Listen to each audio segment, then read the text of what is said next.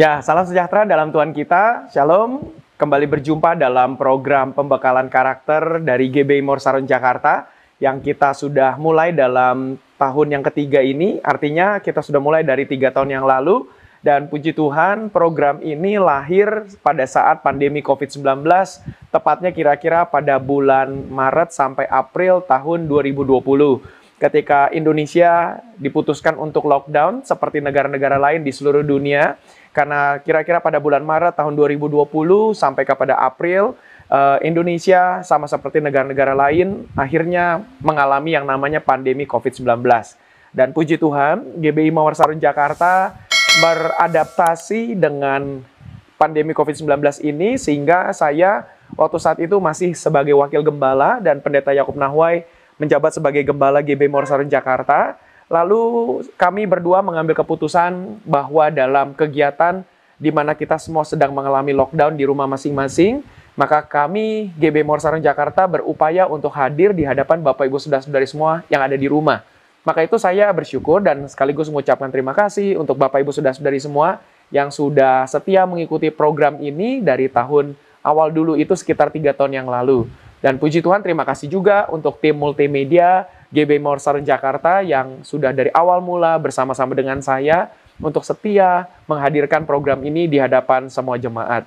Maka itu saya sangat senang dalam pertemuan hari ini tanggal 22 Juni kita membahas satu pembahasan yang baik, pembahasan yang sama juga dengan tema tahun ini. Tahun ini, tahun 2023, kita mengadopsi sebuah tema tahunan yang berjudul tentang tahun restorasi. Nah, maka itu kita membahas tema pembahasan pembekalan karakter ini merupakan serial pembahasan yang sudah kita mulai pada bulan Juni kemarin ini. Artinya kita sudah mulai pada tanggal 1 Juni dan hari ini tanggal 22 Juni kita sudah sampai kepada seri yang keempat. Nah, pembahasan kita ini dengan judul 15 alasan untuk menjaga hati. Nah, ini memang kita pakai dari kitab Galatia yang di sana mencatat tentang 15 eh, daftar perbuatan-perbuatan daging yang kemudian dilanjutkan dengan buah roh. Dan ini adalah satu bahan serial khotbah yang pernah kita khotbahkan di ibadah Minggu GB Morsalun Jakarta beberapa waktu silam. Tetapi kali ini kita hadir dalam pembahasan karakter karena ini kita berbicara tentang tahun restorasi dan harapannya juga supaya hati kita, diri kita mengalami restorasi. Maka itu saya melihat dalam perbuatan-perbuatan daging ini yang memang muncul semua dari dalam hati kita. Oleh sebab itu Bapak Ibu Saudara-saudari ini menjadi satu serial yang baik untuk bulan Juni sampai ke bulan September nanti. Jadi ini akan menjadi pembahasan yang panjang dari bulan Juni sampai ke bulan September tahun 2023. Jadi Bapak Ibu saya berharap supaya semua bisa mengikuti uh, secara berurutan dan apabila ada yang ketinggalan dari seri 1 sampai ke 3 kemarin saya dorong Bapak Ibu Saudara-saudari bisa mencari rekamannya ada di YouTube dan Facebook GBI Mawar Saron dan juga di Instagram ada di akun Faith Minutes. Bapak Ibu silakan cari rekamannya ada di sana. Sekedar informasi saja bahwa ini adalah pembahasan serial karakter yang sudah masuk di serial yang ketiga. Seri pertama kemarin yaitu pada bulan Januari sampai bulan Maret kita sudah bahas 10 hal yang harus tidak kita pedulikan di tahun 2023. Ini juga menjadi pembahasan yang menarik dari bulan Januari sampai Maret di mana kita membahas 10 hal yang tidak usah lagi dilakukan di tahun yang baru ini. Kemudian kita masuk kepada bulan April sampai ke Mei, ada tujuh hal yang harus kita lakukan satu kali lagi. Ini juga menjadi pembahasan yang menarik. Saya sendiri sebagai pemapar, penyampai materi, saya pun juga diberkati dengan kupasan ini karena memang kita mengacu kepada Alkitab. Ya tentu ketika mengacu kepada Alkitab, pendengar maupun penyampai sama-sama diberkati Tuhan. Ya, Bapak Ibu sudah sadari sekali lagi saya sampaikan apabila ada yang ketinggalan pembahasan ini silahkan cari rekamannya. Bapak Ibu sudah sadari bisa temukan di semua platform YouTube, Facebook, dan Instagram. Saya percaya Bapak Ibu sudah sudah akan diberkati karena kita membahas tentang iman Kristen yang mengacu dari landasan Alkitab. Nah, sama juga dengan 15 alasan untuk menjaga hati, maka kita juga membahasnya dari tentu ini lebih ketara lagi dari Alkitab karena kita langsung kutip dari kitab Galatia tersebut. Nah, Bapak Ibu sudah sadari nanti kita bisa lihat saja dari kitab tersebut, tetapi dalam daftar 15 alasan untuk menjaga hati ini, sebetulnya satu persatu judul ini berbicara tentang perbuatan-perbuatan daging yang sudah dinyatakan dan didaftarkan di dalam kitab Galatia itu. Makanya Bapak Ibu sudah sadari, saya pikir dalam pembahasan pembakalan karakter, kita cukup saja mengikuti serial ini secara berurutan, kita akan diberkati. Nah, pembahasan kita ini sudah sampai kepada seri keempat dalam pertemuan 22 Juni ini. Dengan demikian, kita sudah melewati pembahasan pada tanggal 1 Juni kemarin, di mana kita membahas hati adalah tempat sumber percabulan, hati adalah tempat sumber kecemaran, hati adalah tempat sumber hawa nafsu, dan sekarang hati adalah tempat sumber penyembahan berhala. Nah, pembahasan hari ini akan banyak kita kutip dari Alkitab, saya akan sedikit-sedikit uh, menceritakan tentang bahasa aslinya karena ini akan menolong kita dan memberkati kita supaya kita sungguh-sungguh mengalami yang namanya restorasi dari hati kita supaya kita ini bisa menangkis, menangkal, menghindari, menanggalkan, menghilangkan semua penyembahan berhala yang ada di dalam hati kita. Nah, oleh sebab itu langsung saja kita bisa masuk. Saya hadirkan saja ada tiga alasan mengapa kita harus menjaga hati kita dari penyembahan berhala. Nah, tiga alasan ini akan sangat menolong kita semua tanpa kita sadari ternyata hal-hal ini adalah penyembahan berhala yang kita tidak sadari ternyata kita melakukannya. Nah, kayak itu kita langsung lihat pembahasan dari definisi Kamus Besar Bahasa Indonesia tentang kata berhala. Kata berhala di dalam Kamus Besar Bahasa Indonesia KBBI itu dikatakan berhala itu adalah patung dewa atau sesuatu yang didewakan, yang disembah dan dipuja. Jadi memang menarik sekali dari definisi ini kalau kita bisa melihat tentang definisi berhala itu juga adalah sesuatu atau bisa juga seseorang yang kita dewakan sebagai sesuatu yang kita sembah, seorang yang kita puja. Dan ini menjadi satu hal yang menarik untuk kita bisa bahas nih. Kemudian dari kata berhala ada juga kata penyembahan karena di dalam Alkitab Galatia itu dikatakan penyembahan berhala. Maka kita pelajari dulu berhala itu apa, kemudian tentang penyembahan. Nah, penyembahan itu adalah proses cara perbuatan menyembah. Jadi itu adalah bagian dari kita melaksanakan sebuah bentuk penyembahan, itu adalah penyembahan. Kemudian juga penyembahan itu adalah pemujaan. Nah, maka itu kita bisa lihat lagi dari kata penyembahan ada kata dasarnya yaitu sembah. Sembah itu adalah pernyataan hormat dan hikmat biasanya dinyatakan dengan cara menangkupkan kedua belah tangan dan menyusun jari 10 seperti ini 10 jari dan kita menyusunnya seperti ini lalu mengangkatnya hingga ke bawah dagu dan atau dengan menyentuhkan ibu jari ke hidung atau bisa juga begini. Nah, jadi Bapak Ibu Saudara-saudari ya ini sedikit sajalah dari apa yang dijelaskan oleh Kamus Besar Bahasa Indonesia. Saya pikir ini info yang bagus untuk Bapak Ibu Saudara-saudari bisa mengetahuinya. Nah, kemudian juga kalau dari, dari kata sembah itu juga bisa berarti kata atau perkataan yang ditujukan kepada orang yang dimuliakan. Nah, jadi itu sebuah juga bagian dari orang yang dimuliakan, artinya tidak selalu itu bicara tentang seseorang yang kita sembah layaknya dewa, layaknya Tuhan. Oke, nah itu sebagai sebuah bentuk dari definisi Kamus Besar Bahasa Indonesia. Oke. Nah, kita lihat bagaimana di dalam kitab Galatia 5 ini didaftarkan di sana dari ayat 20, di situ kata atau kalimat penyembahan berhala muncul di dalam Galatia 5 ayat 20 itu. Dan menariknya, kata Yunani yang dipakai di sana itu adalah eidololatria. Eidololatria. Jadi dari kata eidolo kita sudah bisa lihat bahwa wah, ini seperti kata idola. Nah, ini adalah kata Yunani yang berarti image worship, penyembahan dalam bentuk gambar atau sesuatu yang digambarkan diwujudkan lalu disembah. Nah, jadi ini adalah dari kata Yunaninya dari Galatia 5 ayat 20 itu. Nah, tetapi dalam penggunaan kata eido lolatria ini itu adalah penggunaannya pada saat orang sedang beribadah, dia menyembah sebuah gambar, sebuah bentuk, lalu menyembah kepada gambar atau bentuk itu. Itulah eido lolatria. Dan itu kata yang dipakai. Biasanya ini digunakan dalam sebuah upacara pengorbanan yang dilakukan secara formal, artinya diatur waktunya, distrukturkan, ada liturginya, dilakukan dengan penuh hikmat. Maka ini adalah bagian dari uh, Eido Lolatria ini. Dan ini biasanya mereka laksanakan penyembahan ini adalah untuk menyembah kepada dewa-dewa palsu, kepada patung-patung berhala. Nah, itulah yang dilaksanakan pada abad tersebut. Nah, maka itu saya bisa lihat, Bapak Ibu sudah sadari bahwa setidaknya kita bisa lihat ada lima jenis penyembahan berhala. Nah, lima jenis penyembahan berhala ini ditujukan kepada yang pertama, penyembahan kepada benda. Nah, ini yang digambarkan pada zaman itu. Penyembahan kepada benda bisa juga berupa benda-benda alam, contoh pohon, angin, ombak, fenomena alam. Misalnya ketika ada awan berwarna yang unik. Satu waktu contoh ketika, ini menarik ketika pendeta Yakob Nahuai meninggal dunia pada tanggal 2 Februari tahun 2021. Uh, eh, memang waktu beliau meninggal pagi hari kira-kira jam 8 lewat 7 menit waktu Indonesia bagian Barat. kami langsung uh, sebarkan informasi bahwa pendeta Yakob Nahwai sudah meninggal ke berbagai macam elemen supaya mereka bisa langsung mengurus waktu, mengatur waktu untuk bisa datang memberikan penghormatan terakhir kepada jenazah beliau, artinya kunjungan lah dan kami taruh jenazah beliau ada di gereja. Singkat ceritanya ketika malam hari sudah larut malam, selesailah kami, saya, istri, eh, anak-anak saya, tiga orang putra beserta Ibu Rina, kami pulang ke rumah saya dan pada saat itu kami masuk ke dalam mobil dari parkiran uh, di gereja karena jenazahnya pendeta Yakob waktu itu kita taruh, kita semayamkan di gereja. Kemudian dalam kondisi malam hari kalau tidak salah itu sudah sekitar jam 9 malam atau jam 10 malam, uh, putra saya yang nomor dua itu melihat langit pada jam malam seperti itu berubah menjadi oranye. Dan memang pada saat itu saya tidak melihatnya, yang melihat itu hanya anak saya. Nah, kalau seperti ini, fenomena itu terjadi pada kira-kira 2000 tahun yang lalu, ini dijadikan juga sebagai sebuah penyembahan. Nah, jadi Bapak Ibu sudah dari fenomena-fenomena alam yang bisa terjadi uh, yang jarang-jarang itu juga bisa dijadikan sebagai edololatria.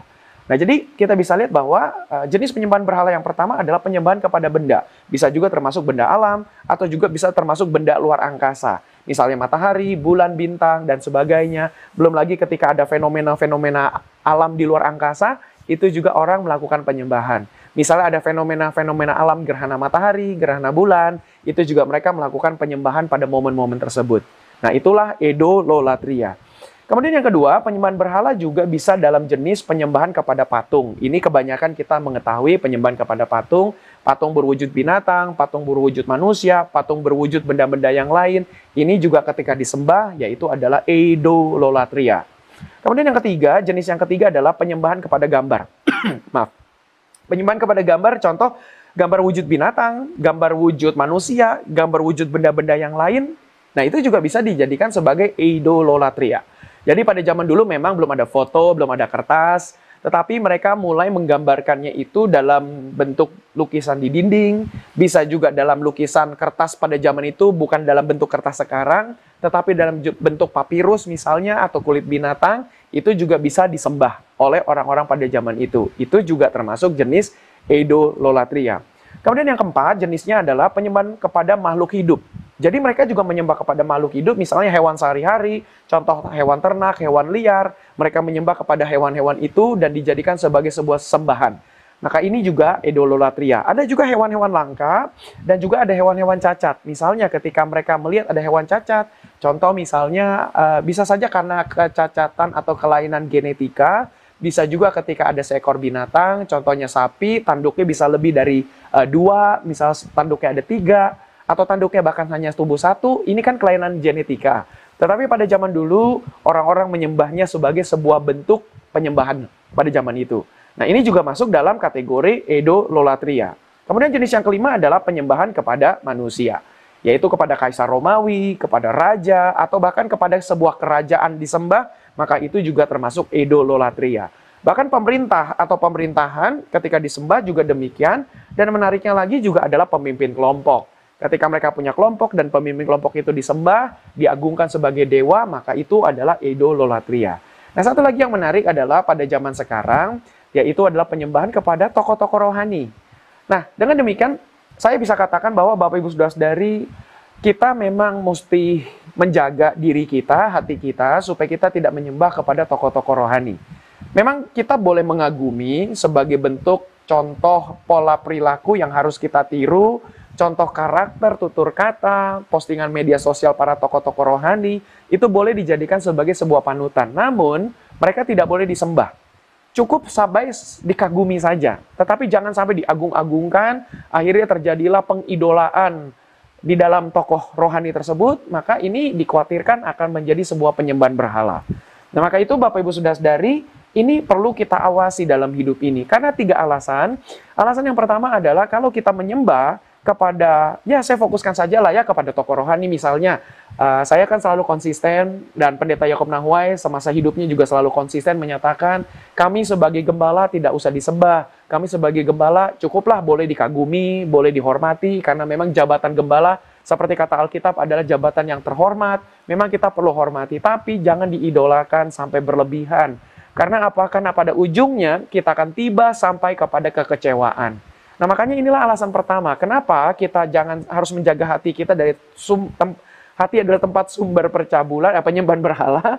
Percabulan sudah kita bahas di serial sebelumnya, tetapi hati adalah sebagai tempat sumber penyembahan berhala. Maka jangan sampai kita nanti di ujungnya menyembah kepada tokoh rohani, Bapak Ibu sudah dari menyembah kepada saya. Akhirnya satu waktu Bapak Ibu akan kecewa. Contoh, ketika Bapak Ibu sudah dari mengontak saya di medsos, waduh Bapak Ibu, berapa banyak orang-orang mengontak saya di medsos mengirimkan pesan di inbox tentu dengan kesibukan yang ada dengan kurangnya sumber daya manusia yang untuk membantu saya membuka inbox tersebut ya, ya pasti saya akan kesulitan mencari waktu untuk bisa membalasnya satu persatu. Membuka medsos saja sudah cukup sulit untuk bisa apa namanya memposting sesuatu, tetapi bagaimana bisa membalasnya lagi pesan-pesan ini? Nah, ada orang-orang yang mungkin saja merasa bahwa kok saya kirim pesan kok dicueki ya sama pendeta Yohanes. Ah, pendeta Yohanes kenapa begini ya? Akhirnya menjadi kecewa. Nah, itulah poin yang pertama. Jadi Bapak Ibu sudah dari jangan sampai kita di hati kita ini kita mengagungkan seseorang sampai berlebihan akhirnya kita sampai kepada titik kekecewaan. Nah, memang menarik dalam seminggu ini, khususnya kan sekarang pembekalan karakter tanggal 22 uh, eh, Juni 2023, tepat kira-kira pada tanggal uh, 20 eh 19 hari Senin kemarin tim nasional Argentina datang ke Indonesia, berapa banyak orang di Indonesia mengidolakan Lionel Messi. Ketika Messi tidak datang ikut dalam rombongan karena harus berlibur persiapan untuk musim berikutnya dia pindah main di Amerika, maka orang-orang berapa banyak yang tidak sedikit kecewa. Menjadi sakit hati, bahkan ada yang sampai uring-uringan. Waduh, ini uh, ya memang saya juga menyukai sepak bola. Saya punya tim klub sepak bola yang saya idolakan. Ya, bertepatan Lionel Messi bukan menjadi uh, idola saya, tetapi setidaknya biarlah kita mengidolakan cukup sampai kepada hobi saja. Jangan sampai berlebihan, jangan sampai kita sampai seakan-akan uh, tergila-gila sampai kalau nggak ketemu dia rasanya mau mati. Nah ini harus kita waspadai. Contoh juga misalnya ketika uh, artis ya yang belakangan ini kan sedang menarik yaitu cerita tentang Coldplay yang datang di Indonesia hanya manggung satu hari, lalu orang-orang namanya war ticket, perang tiket, mencoba membelinya sampai tidak dapat, lalu tidak dapat kecewa, patah semangat, sampai sakit hati, dan putus asa, akhirnya sampai ada yang saja bisa berkata, ah, udah kalau gitu aku nggak suka lagi dengan Coldplay. Nah jadi menurut saya ya jangan sampai berlebihan beginilah karena alasan yang pertama kalau kita melihat manusia kita pasti akan kecewa. Nah maka itu kita mesti jaga hati kita supaya kita tidak mengidolakan secara berlebihan. Kalau hobi suka cukuplah sampai level suka saja, jangan sampai tergila-gila karena nanti pada ujungnya kita akan kecewa. Yang kedua, kalau kita sudah sampai kecewa, kita nanti akan sulit beraktivitas. Nah itulah makanya kita mesti menjaga hati kita dari penyembahan berhala Jangan sampai nanti kita tidak bisa beraktivitas, kita akan terganggu kegiatan kita sehari-hari, kita yang sekolah, kita yang kuliah, kita yang bekerja, kita yang pelayanan, jangan sampai nanti terganggu. Misalnya contoh ada orang yang mengidolakan saya secara berlebihan, lalu akhir kecewa dengan saya, mundur dari pelayanan, mundur dari gereja, mundur dari iman Kristen, yang rugi adalah diri sendiri. Nah maka itu biarlah dari awal kita jaga hati kita supaya boleh kita mengagumi tapi jangan berlebihan. Saya juga banyak kok orang-orang yang saya kagumi, termasuk pendeta Yakob Nahuai, saya kagumi. Ada juga beberapa pendeta, misalnya pendeta Coyonggi, almarhum, dari gembala, founder, pendiri gereja Yoido Full Gospel Church yang ada di Korea Selatan. Dan juga ada ya beberapa hamba Tuhan lagi. Tetapi uh, mari kita batasi sampai kepada level mengagumi saja.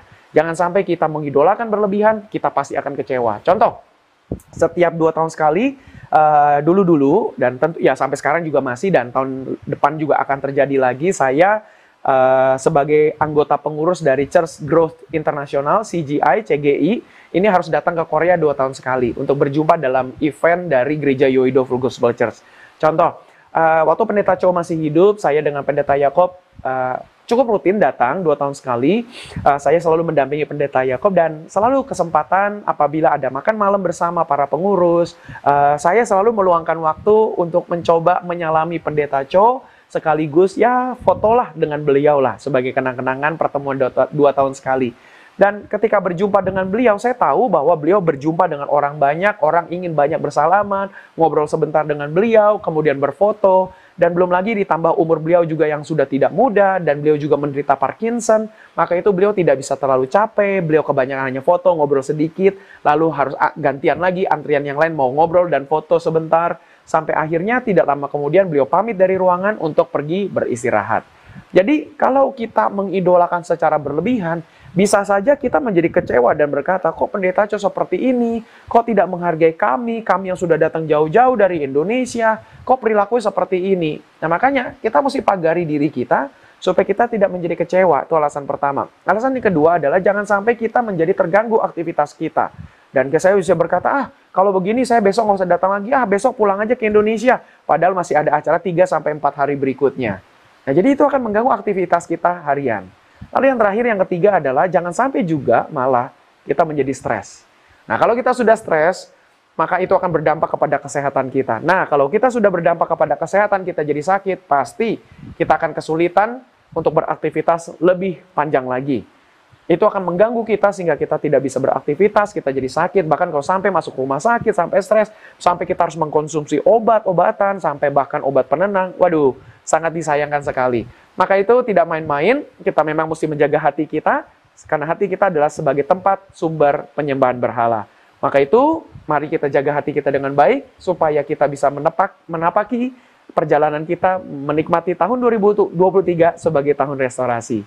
Baik, itu saja saya pikir yang saya mau sampaikan kepada kita semua. Biarlah apa yang sudah saya bagikan ini boleh memberkati kita semua dan boleh menolong kita semua menjalani tahun restorasi ini dan doa saya Bapak Ibu sudah dari menjalani tahun ini penuh dengan sukacita dan menjalaninya mencapai kepada keberhasilan. Baik puji Tuhan, mari kita tutup dalam doa. Bapak terima kasih kami bersyukur untuk pertemuan pembekalan karakter Faith Minutes Live yang kami sudah nikmati dan uh, kami juga menjalaninya dengan uh, taat dan setia mengikuti semua pembahasan. Biarlah berkat Tuhan selalu ada tersedia bagi setiap kami dan kami menjalani tahun restorasi ini dan kami mengalami sungguh-sungguh restorasi dalam hidup kami. Berkati kami Tuhan, kami yang punya pergumulan hidup Tuhan tolong, kami yang sakit Tuhan sembuhkan dalam nama Tuhan Yesus. Dan tentu kami doakan gereja kami GB Morsaran Jakarta, Tuhan memberkati gereja kami dalam program-program pembekalan karakter, program-program pembekalan Alkitab Faith Bible Ministry hari Selasa jam pukul 19.00 waktu Indonesia bagian Barat dan juga kegiatan-kegiatan lainnya biar Tuhan memberkati. Terima kasih Bapak, kami juga tentu doa bagi bangsa dan negara kami Indonesia, Tuhan memberkati. Terima kasih Bapak, inilah doa kami. Dalam nama Tuhan Yesus Kristus kami berdoa dan mengucap syukur. Haleluya. Amin. Terima kasih Bapak Ibu Saudara-saudari. Dan seperti biasa, Bapak Ibu Saudara-saudari yang menggunakan YouTube, silakan subscribe akun YouTube GBI Mawar Saron TV dan jangan lupa klik lonceng di YouTube GBI Mawar Saron TV supaya kalau ada pergerakan-pergerakan kegiatan-kegiatan yang dihadirkan dari YouTube uh, di handphone, tablet Bapak Ibu sudah sadari ada notifikasi yang langsung Bapak Ibu tahu bahwa ada sesuatu yang sedang kita tampilkan. Dan Bapak Ibu sudah sadari yang menggunakan Facebook, silakan juga follow dan like akun Facebook page GB Morsaron. Dan juga di Instagram kita hadir dalam akun Faith Minutes. Akun GB Morsaron di Instagram juga ada. Bapak Ibu silakan follow keduanya.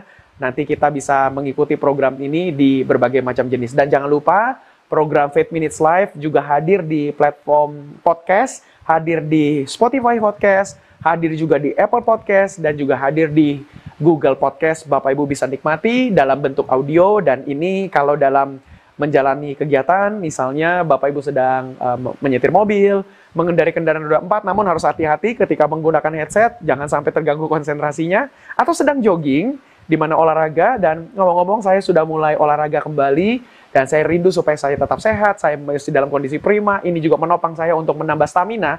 Ketahanan saya dalam berkhotbah di hari Minggu ini memberikan pengaruh yang baik bagi kesehatan tubuh saya. Ayo kita olahraga lagi. Nah, dalam olahraga seperti itu di waktu luang, boleh pagi hari atau sore hari, malam hari, ya memang olahraga di uh, luar ruangan adalah lebih baik di pagi hari. Kalau sempat bangun lebih awal sebelum pergi ke kantor kampus, olahraga dulu lah di rumah atau di kompleks rumah atau dia di, di gang-gang rumah kita kita tinggal di kos-kosan juga silakan saja.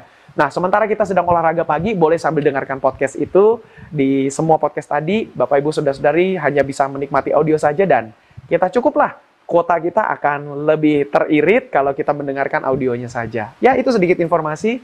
Ya, kalau Bapak Ibu Saudara-saudari juga sudi kiranya boleh follow akun saya di semua platform YouTube, kemudian di Facebook juga ada, di Instagram juga ada. Nah, kalau di podcast itu saya kami hadirkan hanya menggunakan nama saya saja Yohanes Nahuai. Bapak Ibu cari di podcast Bapak Ibu akan ketemu dengan nama Yohanes Nahuai.